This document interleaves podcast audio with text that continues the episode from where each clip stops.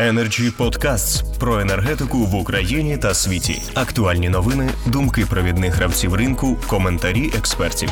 Energy Podcasts.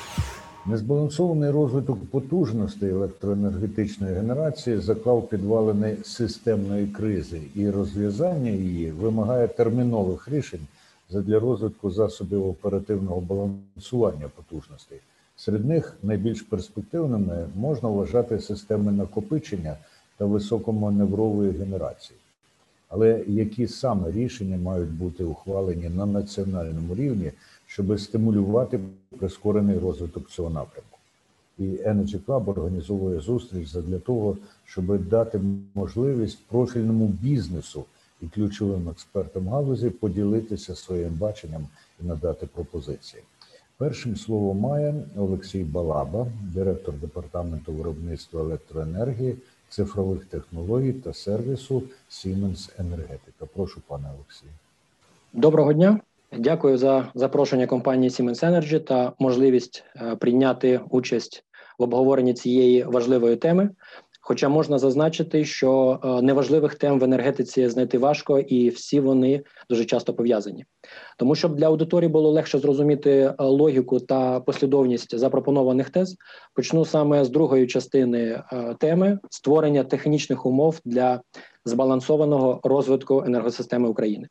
Це безпосередньо пов'язано з енергетичним міксом, обговорення якого відбулось минулого тижня в форматі Energy Club. Е, особисто я звернув увагу на такий зважений підхід і та виступ е, директора з управління ОС, головного диспетчера НЕК «Укренерго» пана Віталія Зайченко, зокрема про необхідність е, збереження напівпікової теплової генерації як мінімум на наступні 10 років. З цим не можна не погодитись, тому що саме оператор системи передачі має реально об'єктивну інформацію щодо стану та необхідності в енергосистемі України. Єдине, коли е, ми кажемо про сучасну напівпікову теплову е, генерацію, я би не ставив знак рівняння з існуючою вугільною генерацією України, бо вона, на жаль, не є ефективною через питомі витрати палива, не є достатньо маневреною і часто не є прийнятною для багатьох громадян з точки зору викидів е, забруднюючих речовин, про що йде мова в НПСВ національному плану зі скорочення викидів. Прошу не сприймати цю тезу як негативний коментар. Просто це є об'єктивна реальність, і кожне обладнання має логічну межу морального та фізичного зношення та межу своєї конкурентоздатності.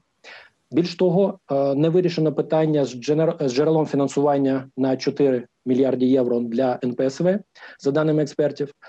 Але тут також треба пам'ятати, що ці інвестиції у будь-якому випадку не покращать маневреність, надійність, питомі витрати палива і відповідно не змінять фактичні викиди вуглекислого газу. І це е, дуже важливо, в тому числі е, з урахуванням новин про проєкт другого національно визначеного внеску до Паризької угоди.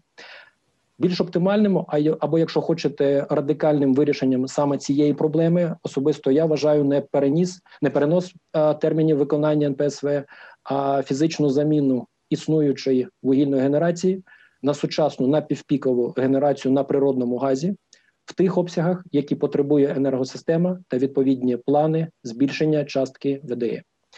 Сучасні електростанції комбінованого циклу е, забезпечують виконання вимог НПСВ без додаткових засад. І що важливо, кожна мегаватт година буде мати в два рази нижчі викиди СО2 у порівнянні з існуючою вугільною генерацією. Це щодо національного визначеного внеску. Як додатковий бонус забезпечення довгострокової роботи розвиненої газотранспортної системи в Україні в існуючих умовах.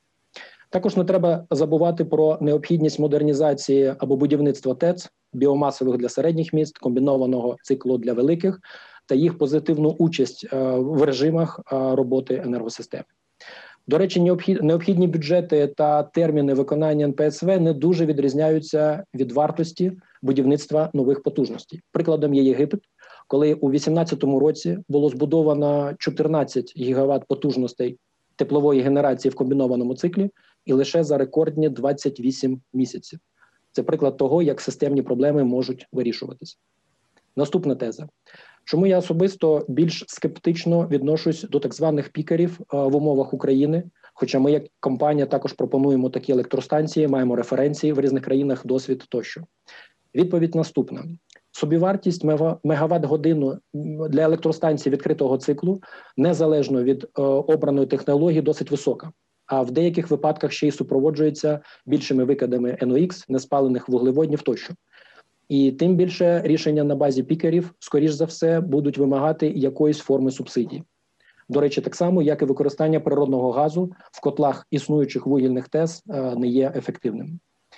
Покриття вечірнього максимуму навантажень в Україні та інші задачі оперативного маневрування можуть ефективно вирішуватись сучасною новою напівпіковою генерацією, достатньо маневреною. А собівартість електроенергії дозволяє такій генерації бути більш конкурентною в ринку без субсидій.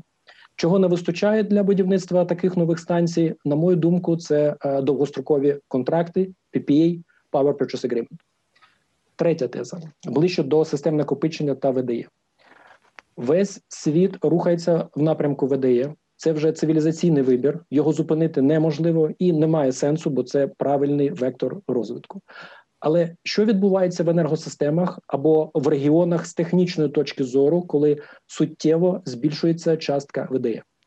Мережа стає менш стабільною, зникає інерційність, яка в традиційній енергетиці забезпечувалась потужними генераторами, і про це особливо е, ніхто не замислювався. Натомість зараз е, в системах з досить великою часткою ВДЕ Кожне значне збурення, коротке замикання в лінії або перехідні процеси стає більш ризикованим, бо складно підтримувати рівень напруги та частоти. Частота без необхідної інерції е, в мережі може е, змінюватись настільки стрімко, що перетинає межу, коли вже спрацьовує протиаварійна автоматика по відключенню споживачів, що звісно є негативним явищем для всіх і для споживачів, і для операторів та генеруючих компаній. І ці процеси відбуваються за секунди або навіть за долі секунд. Тому в чистому вигляді пікери не знімають цей ризик в системах з великою часткою ВДЕ, куди ми всі рухаємось. Мова йде здебільшого про резерви підтримки частоти після збурення. Питання, що може допомогти в цій ситуації? З однієї сторони, системи акумулювання електричної енергії, саме нормованого резерву підтримування частоти, а з іншої сторони, зі сторони мережі, технології FACTS, що є скороченням від Flexible AC Transmission Systems або українською гнучкі системи передачі змінного струму.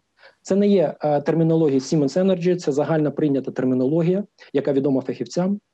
Е, йде мова про статичні компенсатори реактивної потужності SVC, статичні синхронні компенсатори статком, більш складні об'єднані регулятори потоків потужності UPFC, синхронні компенсатори, що обертаються окремо або разом з маховиком для збільшення інерції, потужності короткого замикання та вирішення інших задач стабілізації мережі. Якщо коротко, всі ці пристрої дозволяють перетворити існуючу електричну мережу із пасивного обладнання для транспортування електроенергії систему, яка здійснює керування та підтримку режимів роботи електричних мереж в форматі реального часу. Перепрошую за трохи можливо складну термінологію, але ну є відчуття, що бракує саме фахових інженерних дискусій на цю тему, які е, менш цікаві для загальної аудиторії, але саме такий підхід, на відміну від е, спрощених суто комерційних моделей, дає відповіді на системні виклики. Енергосистема все ж таки більш складна ніж е, модель мідної пластини, що іноді використовується. І вже наостанок, якщо коротко, для мети переносу електроенергії у великих обсягах в рамках доби, наприклад, для покриття вечірнього піку, намагатись в Україні конкурувати з за допомогою акумуляторів е, з існуючими ГАЕС і гідроакумулюючими електростанціями, на мою думку, немає сенсу, принаймні е, зараз. Е, краще дивитись в бік гібридних електростанцій, щоб зменшувати збурення з боку сонячних та вітрових для покращення прогнозу генерації з ВДЕ або покращувати режими роботи традиційної генерації в таких гібридних схемах. Крім того, якщо є очікування, скажімо так, в рекламі водневої енергетики, то особисто я бачу можливість е, використання ПЕМ електролізерів здебільшого як потужних керованих споживачів, які можуть за секунди за командою диспетчера змінювати навантаження в широкому диапазоні та приймати участь е, в ринку допоміжних послуг. Але весь цикл акумулювання електроенергії за допомогою водню Power to Gas to Power для мети балансування наразі не є економічно обґрунтованим, щонайменше на сьогодні.